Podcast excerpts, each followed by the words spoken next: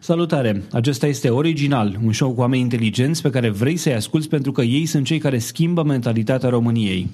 Acest show face parte din citypodcast.ro, prima rețea de podcasturi din țara noastră. Eu sunt Adrian Boioglu și episodul 2 îl are ca invitat pe preotul Eugen Tănăsescu, director Radio Dobrogea și blogger al ziarului Adevărul.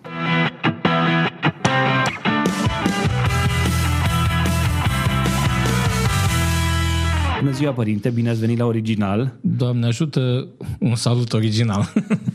Lăsați-mă mai întâi să vă prezint ascultătorilor noștri. Eugen Tănăsescu s-a născut în 1972 la Medgidia, are studii universitare de teologie, jurnalist și uh, multimedia, electrotehnică, electronică și IT. Este doctor în misiologie comunicațională și a fost hirotonit preot în 1999. În prezent este, cum vă spuneam, director al Radio Dobrogea, blogger Adevărul, printre altele, mai slujește și la Biserica Sfinții Arhanghel din Constanța. Aveți o grămadă de activități, cum le, cum le împărțiți pe toate? Păi da, ce avem de făcut în viață? Să facem treabă. Asta e chestie bună. Da, păi știți care e problema, marea dilema omului contemporan că vrea foarte mult timp numai pentru el. Să nu-l împarte păi și aveți timp și pentru... E, prin definiție, un preot își împarte timpul, tot timpul și îl împarte cu ceilalți. E o formulă biblică, slujiți cu timp și fără timp. Adică oricând e nevoie. Bun, cu atâtea studii și atâtea, sunt chestii destul de variante, vă, variate, vă simțiți mai mult preot sau mai mult jurnalist? Mă simt preot. Dar mm. întotdeauna spre preoție vii din viață. Preoția a fost capătul de drum, ca să zic așa, după care restul sunt puse în slujba preoției, chiar și studiile tehnice, pentru că biserica are nevoie și de oameni cu studii tehnice și pentru că biserica de fapt înglobează o comunitate întreagă, o lume întreagă în care e să înțeles, că, să înțeleg că a fost mai întâi uh, ideea mai de a deveni a fost... preot și după aceea ați devenit nu, jurnalist? Sau? Da, uh, deci mai întâi am fost inginer, apoi a venit chemarea către preoție și apoi am făcut și jurnalismul ca preot. Am fost un student preot la, la Facultatea de Jurnalist din București. Mă rog, un master a fost, de fapt, n-a fost uh, trei ani, a fost un an. Și a fost bine, pentru că este această nevoie de a arăta că biserica nu este ruptă de lume, iar comunicarea este esența bisericii. Tinerii care se, se uită la biserică nu-și pot imagina cum în același timp o să alergi și după subiecte ca și jurnalist, să faci și radio, să faci și TV și în același timp să fii și preot. Cum le împărțiți? Care sunt proporțiile? Păi nu, toate fac parte. Ideea este cui vrei să slujești prin toată viața ta. Un jurnalist când aleargă după subiecte are în cap o idee, un plan, un cel. Ori ca preot, țelul este foarte clar, clar, să slujești lui Dumnezeu prin comunitate, pentru oameni. Și atunci rolul meu este să fiu un călăuzitor către adevăr. Și la asta mass media ne ajută foarte mult. Mass media este de fapt o interfață prin care transmitem niște adevăruri folosind-ne de știrile de zi cu zi. Adică în toate faptele vieții noastre, în toate știrile putem să abordăm o chestiune de teologie. Eu spun asta și pentru că atunci când, când intru în haina de jurnalist la adevărul da. sau la, la realitatea TV, când, când mergeam și discutam cu un preot, avea o reticență față de mass media. Poate da. justificat într-un fel sau altul. Da, știu treaba asta. Și atunci, și atunci când, când le faci pe amândouă odată, e o chestie inedită pentru mine. Tocmai de asta am și, am și vrut să discutăm. Nu cred, nu cred că e... Deci știu, de reticența de care vorbiți dumneavoastră e adevărat pentru că uneori în presă au mai apărut și subiecte contrare bisericii și s-a mai lovit uneori în biserică. Dar nu asta e calea, să ne separăm. Nu, din potrivă. Trebuie să învățăm care este drumul și eu consider că presa este doar un instrument ca și tehnica. Un, un laptop te folosește să faci ceva cu el îți folosește la anumite lucruri. Așa este și presa. Presa este doar un instrument, doar o interfață prin care se transmit niște idei, niște valori. Chiar și o știre ne poate vorbi despre un trend social, despre, de exemplu, știrile cu sinuciderile care cresc. Asta vorbește de un lucru foarte important, care trebuie tratat. Dezbaterile în presă se nasc din subiectele din spațiu public. Și atunci prezența preotului o consider chiar necesară, pentru că în opinia mea și în opinia bisericii, omenirea trebuie îndreptată către adevăr, către bine, către divinitate, către frumos. O, o chestie interesantă da. care uh, pe mine m-a, m-a atras la ideea de a face acest interviu este faptul că ați devenit blogger adevărul, de ceva vreme sunteți blogger adevărul. La Suntem... invitația adevărului țin să subliniez, da. ei știu de ce m-au chemat. și, și cred că au făcut o decizie bună, suntem colegi într-un fel la adevărul da. uh, și cred că acolo tratați subiecte care sunt moderne, poate chiar mondene, dacă le pot zice așa. Cum vă alegeți subiectele, ideile pe care le tratați în, în blogul de pe adevărul? Gândindu-mă cât impact au în jur. Adică, sigur, subiecte sunt foarte multe. Zi de zi găsești. Dacă ar fi să scriu numai la adevărul, aș scrie trei subiecte pe zi. Probabil ca jurnalist la adevărul scrieți multe materiale chiar și într-o zi. Absolut.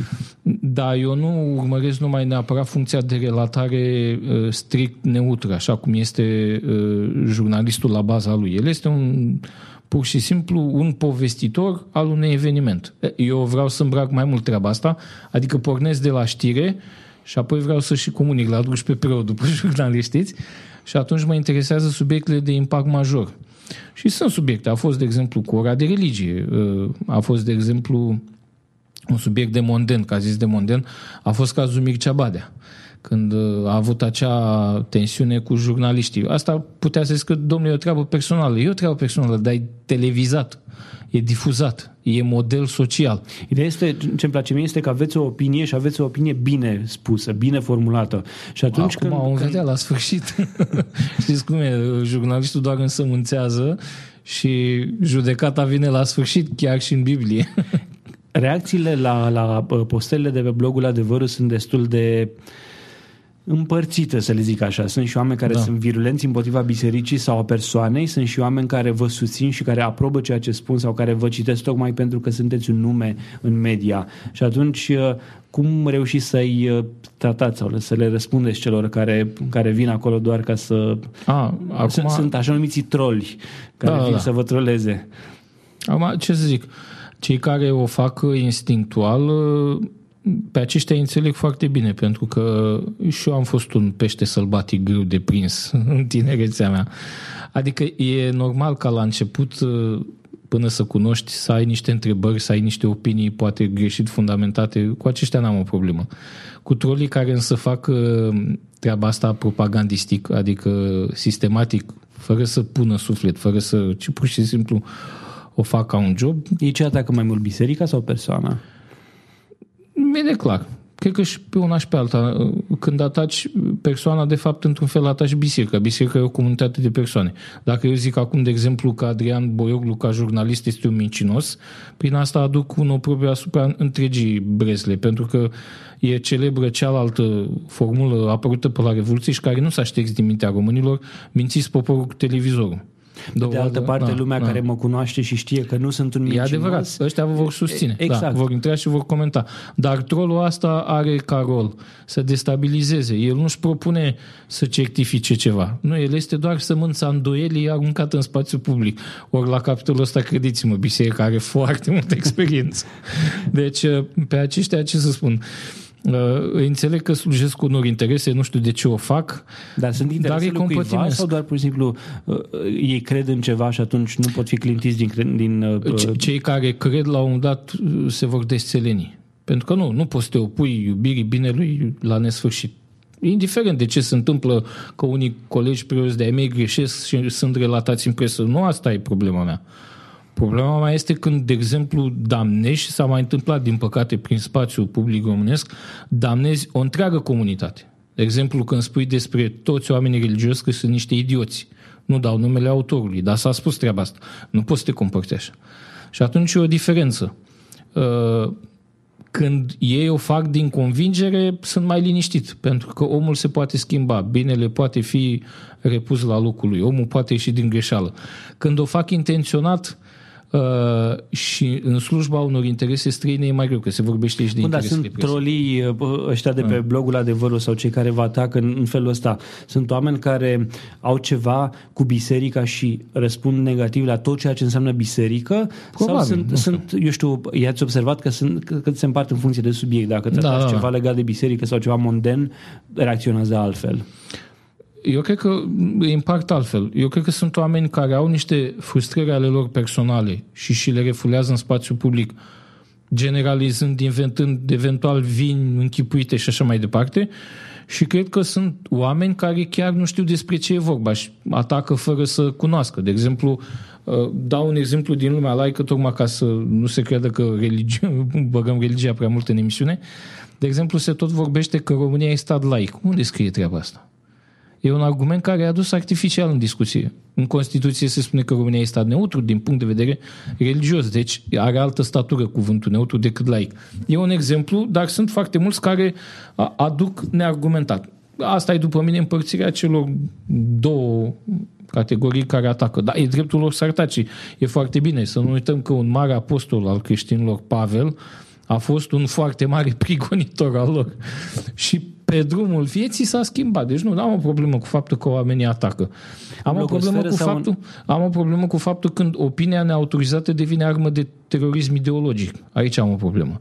Pentru că opinia neautorizată poate destabiliza la fel de mult pe oamenii ne Uh, documentați.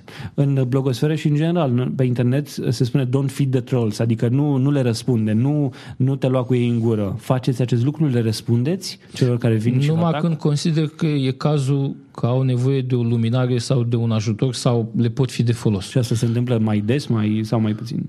Se întâmplă foarte rar, pentru că de regulă ceea ce postează ei acolo sunt lucruri care nu au legătură nici măcar cu mine ca persoană sau, mă rog, sunt atacuri la persoană, dar e o vorbă populară, când omul este în nebunia lui, lasă-l o perioadă, nu, nu, că nu reușești să faci nimic cu el, adică eu merg spre el ca să-l ajut și el nu vrea. E ca peștele sălbatic care ți alunecă din mână. Când consider însă că e, e, e nevoie să-i ajut și să-i întreb, mai răspund. Mai e și o problemă timpul. Nu pot să stau să urmăresc non-stop ce se întâmplă în subsolul unui articol de al meu. Am și 200 de comentarii uneori și, și aici este un fenomen interesant, încep să certe între ei. Deci vine unul cu un argument, vine altul cu un alt argument și eu nu devin decât un element de dezbinare și atunci mă gândesc dacă mai scriu sau nu pe blog, dar până apare un alt subiect. Uh, nici asta nu e bine. Dezbinarea asta în, într-o opinie nu e un lucru sănătos. De ceea ce nu sesizăm noi la libertatea asta de după Revoluție, libertatea cuvântului, este că și cuvântul poate să te prăpădească la fel de mult mai rău ca o armă. Poate. Cuvântul ucide mai rău dacă nu știi să-l folosești. Și atunci libertatea de exprimare de care s-a tot vorbit, sau libertatea de opinie, trebuie însățită și de o țară de responsabilitate și de documentare. Apropo de, de chestia asta, până numai cu 5 sau 10 ani, eu ca și jurnalist vorbesc, uh, atunci când venea vorba de uh, exprimat în public sau de exprimat anumite opinii în public, biserica era oarecum închisă. S-a schimbat ceva în mentalitatea asta și aș vrea să știu, vine direct de la oameni ca Părintele Tănăsescu sau e o idee generală pe care biserica, nu știu, prefericitul Daniel a spus, haide să fim mai deschiși, haide să comunicăm altfel. Bine, la nivel oficial se poate observa că biserica are ea însăși niște instituții de comunicare publică. Vorbim de nu vorbim de comunicare de presă, ci vorbim de, nu, vorbim de presa de, bisericească de și de oameni. Da, da de sunt oameni care acolo sunt... care exprimă. Puteți să vedeți, de exemplu, Poezia Lumina. Sunt oameni care au opinii și opinii documentate, foarte bine documentate uneori. Nu, nu cred că este vorba de o schimbare. Eu cred că este vorba de o adaptare a bisericii la vremuri. Pentru că să nu uităm din ce perioadă venim. Noi, biserica, am fost 50 de ani în comunism obligați să tăcem în spațiu public. N-am fost lăsați să vorbim. Și asta nu faci peste noapte, după ce cade cortina de fier a persecuției și vine aerul proaspăt al libertății, la un moment dat e prea tare. Cea mai tare substanță din lume nu e drogul, ci libertatea administrată în dozele care nu trebuie, face foarte mult rău. Și atunci am luat-o și noi ușurel, ușurel, ușurel, ca să ne dăm seama spre ce se îndreaptă și societatea, pentru că însă și societatea a avut momentele ei de cumpănă, de reașezare și atunci noi nu vrem să fim contra sau să facem rău societății. Și încet, încet ne-am adaptat și noi. Cred că e vorba de, de adaptare la niște nevoia ale societății, nevoia asta de a comunica vine din societate. Nu impune biserica. N-a venit Dar biserica... e o idee centralizată sau punește de la anumiți oameni, de la indivizi care au ceva de spus și care spun bine și Nu, lucrurile interesant? sunt împărțite, adică de la nivel central se dă un cadru, ca să spun așa, uh-huh. care este bazat pe canoane, pe scriptură, deci nu există un șef imaginar al bisericii și zice de mâine nu mai scrieți pe Facebook. Nu, așa ceva nu există. Au fost uh, alte patriarhii chiar și au pus faptic problema asta a Facebook-ului, dintre care aici rețin foarte bine opinia patriarhiei ruse, că s-a tot vorbit de Rusia și Ortodoxie, în care a zis, ieșiți pe Facebook, explicați lumii ce se întâmplă. Nu vă bateți cu lumea, ca să ne înțelegem. Dar explicați lumii, dacă tinerii caută pe Facebook, pe uh, site-uri, pe internet, pe bloguri, în general în online sau oriunde, dacă oamenii caută să afle, merge și propovăduiți-le. Mediul de comunicare e un mediu de aflare. Până la urmă, aflarea poate fi față către față, cum stăm noi acum de vorbă și poate am avut niște discuții înainte și niște discuții după emisiune, dar poate fi și prin informarea electronică și de altă natură. Deci nu, biserica nu are. Oamenii din interiorul ei care sunt pricepuți la așa ceva vin și umplu acest cadru de care am vorbit. Da? Deci, la nivel central, există o intenție, un cadru, dar ca în orice instituție, ea se umple cu niște oameni. Vin oameni pregătiți, specializați, hai să facem. Unde este limita? Adică atunci când sunteți invitat ca și preot la televiziuni, discutați subiecte care ating și mondenul, să zicem. Da. Ce faceți înainte să discutați astfel de subiecte? Le cereți celor de la televiziune, de exemplu, să vă spună ce tematică se va discuta sau, eu știu, cereți voie unui mai mare din Biserica Ortodoxă să vă dea acorduri pentru a intra într-un anumit subiect? În principiu, te duci la o discuție știind care este tema. Că dacă te duci numai să comentezi, e prima capcană a celor ce se duc în presă. Eu mă duc să-l dau cu părerea. De ce? O să mai vedem. Da, mă duc. V-am văzut la România da. TV, v-am văzut la Realitate, da, la nu, P1 deci, și așa în mai primul departe. rând, solicit să văd care este tema. Poate nu sunt abilitat sau I-ați și refuzat? sunt, pe- nu sunt documente. Da, au fost și cazuri în care am zis eu așa ceva nu discut. Pentru că nu e util. Nu, Care e limita? Despre ce nu discutați? Limita este folosul celui care privește.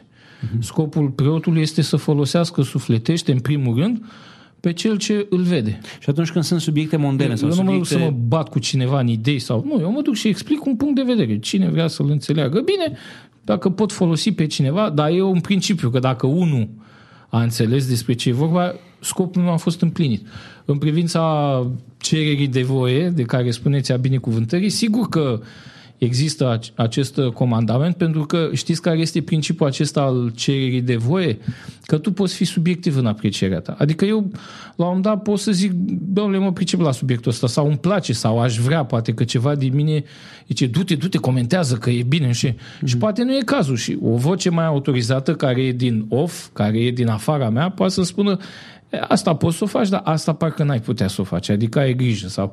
E bine Adică să ai atunci tot când, de timpul- exemplu, sunt E mai subiecte mult pe un care, fel de sfătuire. pe care înțelegeți? religia, pe care biserica nu le-a are un punct de vedere clar. Să zicem prostituția în, în România. Aici în România. avem un punct de vedere Bun, foarte aici aveți- clar. Sunt, sunt alte subiecte pe care n-ați avea, de exemplu, un, un punct de vedere foarte clar. Și atunci, în cazuri de genul ăsta, sunteți sfătuiți să nu interveniți? Da, însă și autocenzura îmi spune să nu mă duc unde nu mă pricep, vorbeam la început. Nu, aici este vorba de pericolul subiectivismului. Că poți să te duci pe niște subiecte pe care te crezi stăpân, dar poate nu ești cel mai în măsură tu să le comentezi. Pentru că, asemenea și mie, în biserica ortodoxă română cel puțin, mai sunt vreo 15.000 de preoți.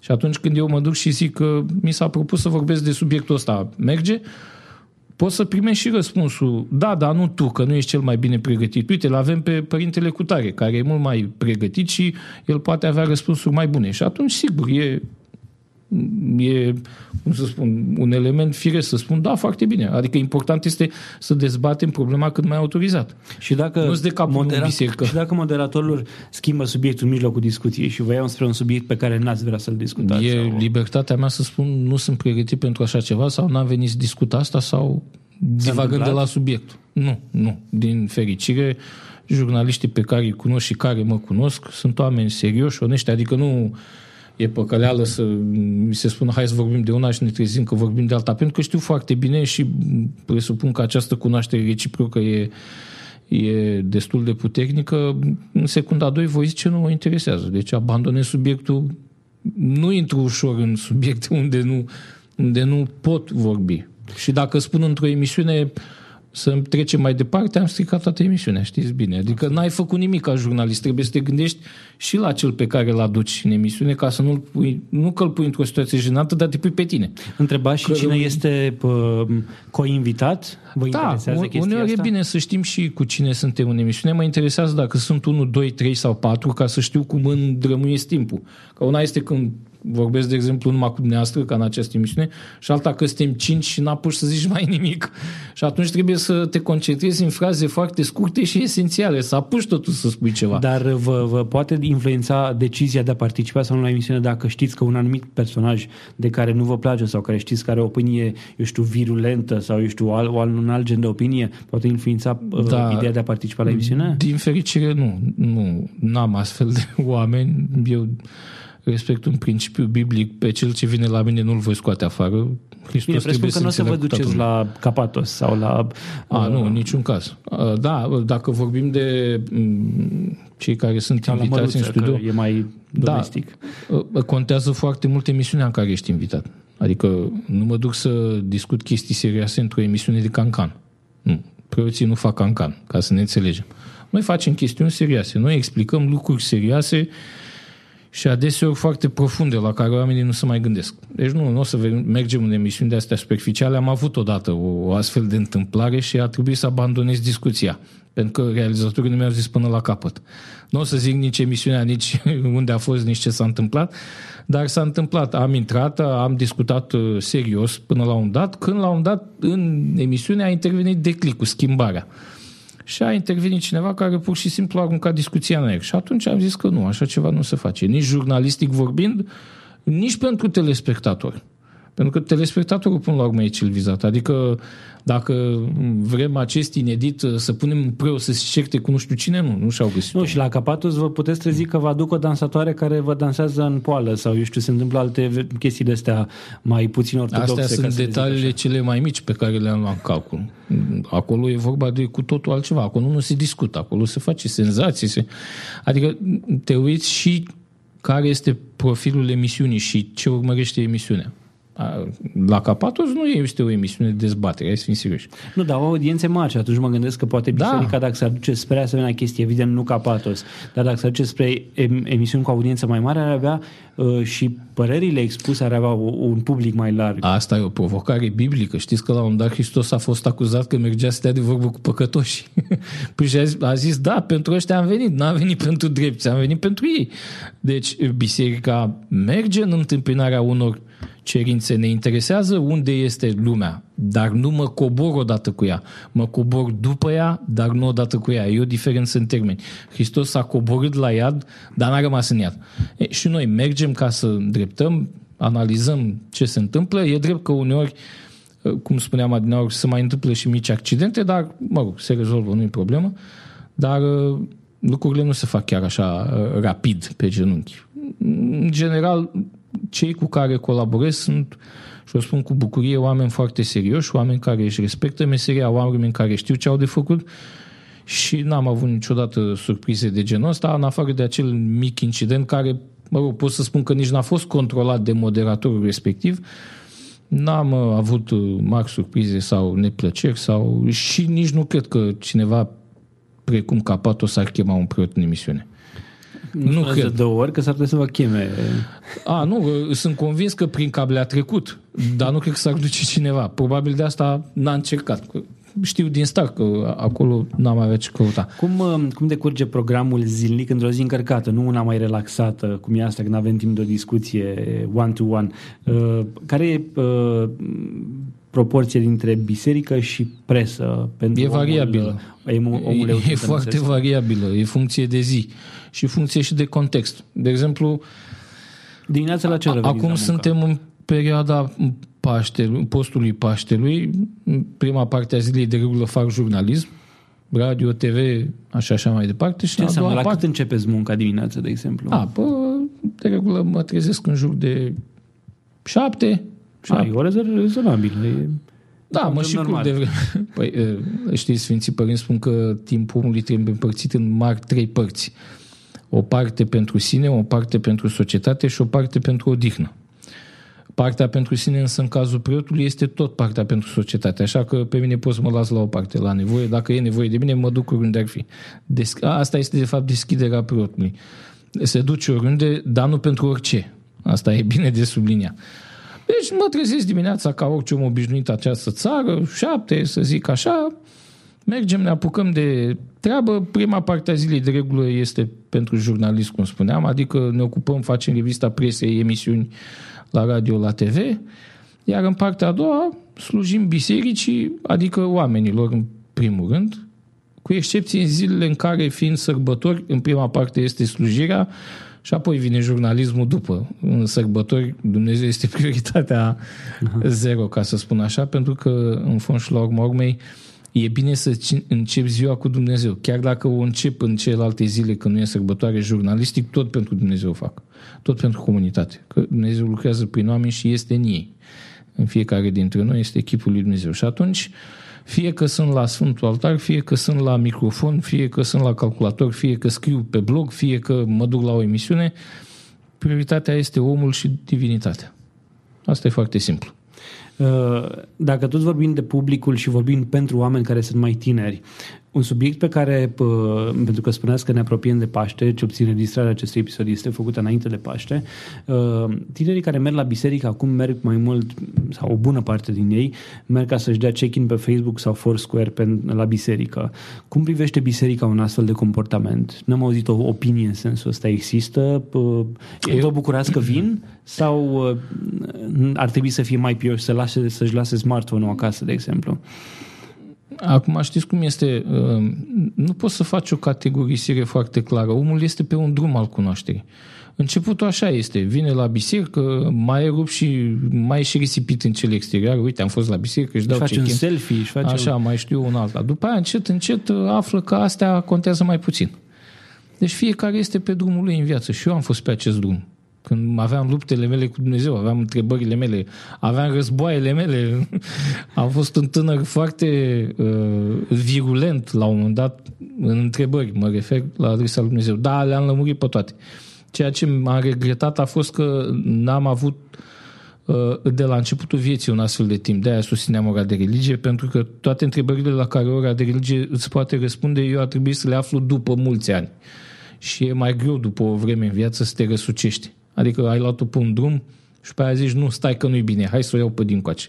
Pe câte vreme, cei tineri pot fi, cum să spun, scutiți de munca asta la început. Mă, te lămurești de la, că de-aia e perioada de studiu la începutul vieții, după aia fa, te faci ce vrei, fiecare cu ce aptitudine are.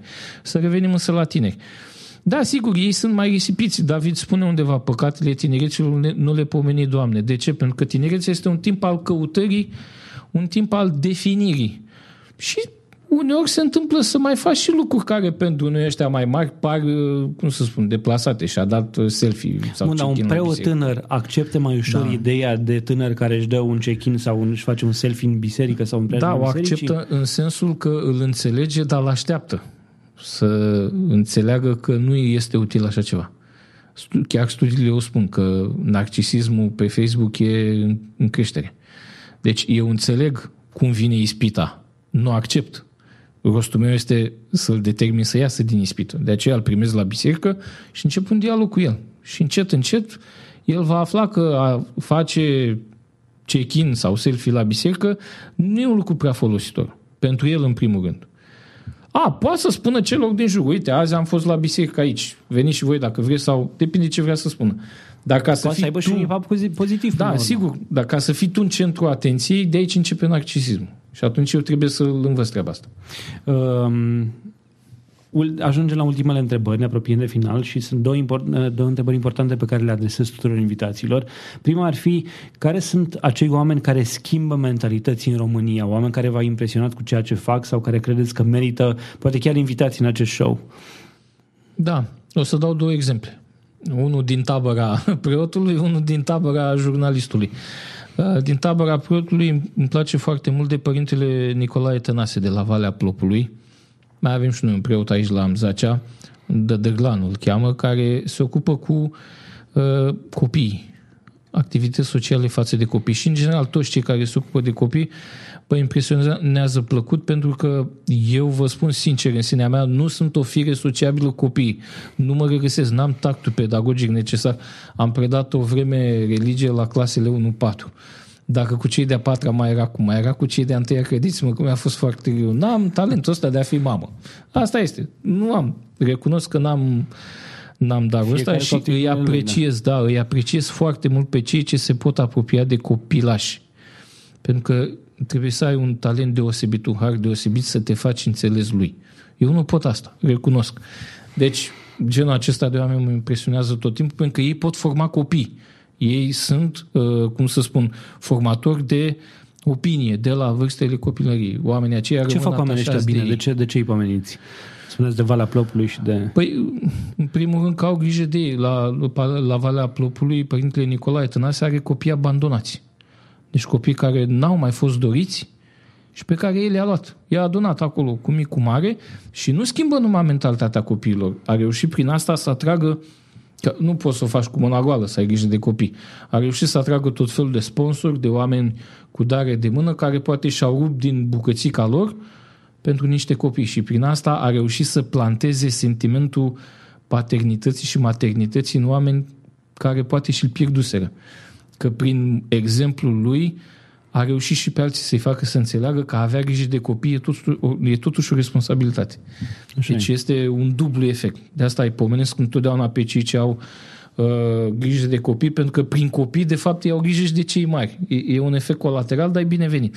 Al doilea exemplu din tabăra jurnalist, jurnalistului am descoperit un tânăr care vine din când în când prin Constanța, sau el m-a descoperit pe mine, nu știu cum a fost până la urmă, uh, îl cheamă Cristian Tănase, este președintele unei asociații a tinerilor pentru România și are foarte multe proiecte interesante pentru tineri la nivel local și național. Face tot felul de întâlniri cu ei, aduce oameni interesanți să le vorbească pe tot felul de teme de actualitate, se implică în comunitate, în viața lor, este foarte atașat de tineri și pentru asta îl apreciez foarte mult, pentru că este unul de al, de al lor. Adică dacă ar fi un matur și ar fi vorbit despre tineri, ai zice, domnule, e responsabilitatea noastră a maturilor să educăm pe tineri. Mhm. Nimic anormal. Ăsta nu e subiect de presă, da? Că știm regula subiectului. Da. Dacă vezi că un tânăr de al lor reușește să treacă peste nivelul lor și să se facă model lor, să le zică, domnule, stați așa, trebuie să mai facem și ceva în viața asta, nu doar Facebook check-in și nu știu ce, ăsta e un model de admirat și eu îl respect foarte mult pe, pe acest tânăr cu care de altfel mai și colaborez, că altfel nu-l cunoșteam, nu știam ce face. O să-l încercăm să-l găsim, să discutăm. Da, este pe Facebook, are și asociația, este și el, Cristian Tănase, personal. Apropo de Facebook, unde vă găsește lumea? Dați-ne câteva repere. Da, sunt și pe Facebook, sunt și la parohie, pe Biserica Sfinții în Constanța. Pe Facebook mă găsește la preot Eugen Tănăsescu. Sau preotul Eugen Tănăsescu. E și o pagină, e și un cont dacă dorește să mă caute și acolo, dar mai bine față către față la biserică pentru cei care doresc. Cei care sunt din Constanța. Radio, da, cei, cei care, care vor... sunt din Constanța. Cei care vor de la distanță, Facebook-ul ne folosește. Tehnica poate fi utilă omului, ea nu este, cum mai spun unii, că vai, biserica e contra tehnici. Nu, asta e o mare prostie. Este un instrument. Ce faci cu un ciocan? Normal bați un cui. Nu m-a pus să dau un cap cu ciocanul cuiva, deci trebuie să avem grijă cum îl folosim. La fel este și tehnica. Și, vă și cu presa, pentru... nu te-a pus să dai cu cuvântul, exact. nu te-a pus să dai da, cuiva da, în da, cap, da. ci îl folosești exact. constructiv. Exact, exact. De asta și sunt uh, apropiat de presă și chiar pasionat și am avut și toată susținerea, aici trebuie să pomenesc, susținerea în alt preasfințitului, în alt preasfințitului Teodosie, care uh, de la început m-a susținut, el însuși fiind un om foarte deschis către presă. Să ne aducem aminte că în Constanța, uh, când a venit prima slujbă de înviere, începutul a făcut-o pe plajă la Neptun și a fost transmisie națională și discuții naționale, e bine, nu e bine este un om cu o mentalitate deschisă și mă bucur că Dumnezeu m-a scos în calea lui, că nu pot să zic că mi l-a scos în cale, mă bucur că m-a scos în calea lui pentru că așa a fost posibil și Radio Dobrogea și blogul și invitațiile la emisiune. Să știți că mă susține foarte mult în ceea ce fac. Am avut momente când am venit eu și am zis, nu mai pot, renunț, deci nu, așa ceva nu se mai poate, mă duc și nu. Și am zis, nu, dar nu trebuie așa, stai să, stai un pic, hai să vedem, hai să... mi-a fost un părinte și mulțumesc pentru asta. Asta e chestie foarte bună. Mulțumesc mult pentru că ați acceptat invitația de a, de a discuta. Și... Oricând cu mare drag și reciproc vă aștept la, la mine la emisiune. Acesta a fost episodul 2 din original. Intră pe citypodcast.ro original uh, slash 002 pentru informații și linkuri legate de el. Dacă ai întrebări sau sugestii pentru acest show, poți să înscrii pe contact around citypodcast.ro Totodată, dacă ai întrebări sau nelămuriri legate de părintele Eugen Tănăsescu, te rog să faci același lucru pentru că vom încerca să-l găsim, nu neapărat vine în emisiune, dar vom încerca poate să-l găsim să ne răspundă la câteva dintre aceste întrebări și să lămurim anumite aspecte care au rămas probabil nelămurite. Pe noi ne găsești pe citypodcast.ro sau pe Twitter la at citypodcast.ro. Eu sunt Boioglu pe Twitter și mă găsești și pe blogul personal www.boio.ro uh, Acest um, show original face parte din City Podcast, care este prima rețea de podcasturi din România. Poți să asculti și celelalte show-uri ale noastre, Techvolution, All Inclusive, Cultural, Rate Card, Yes You Can, Parent Tips și Um, cam atât, sunt șapte, nu? Eu sunt Adrian Boioglu și vă urez o zi mai bună.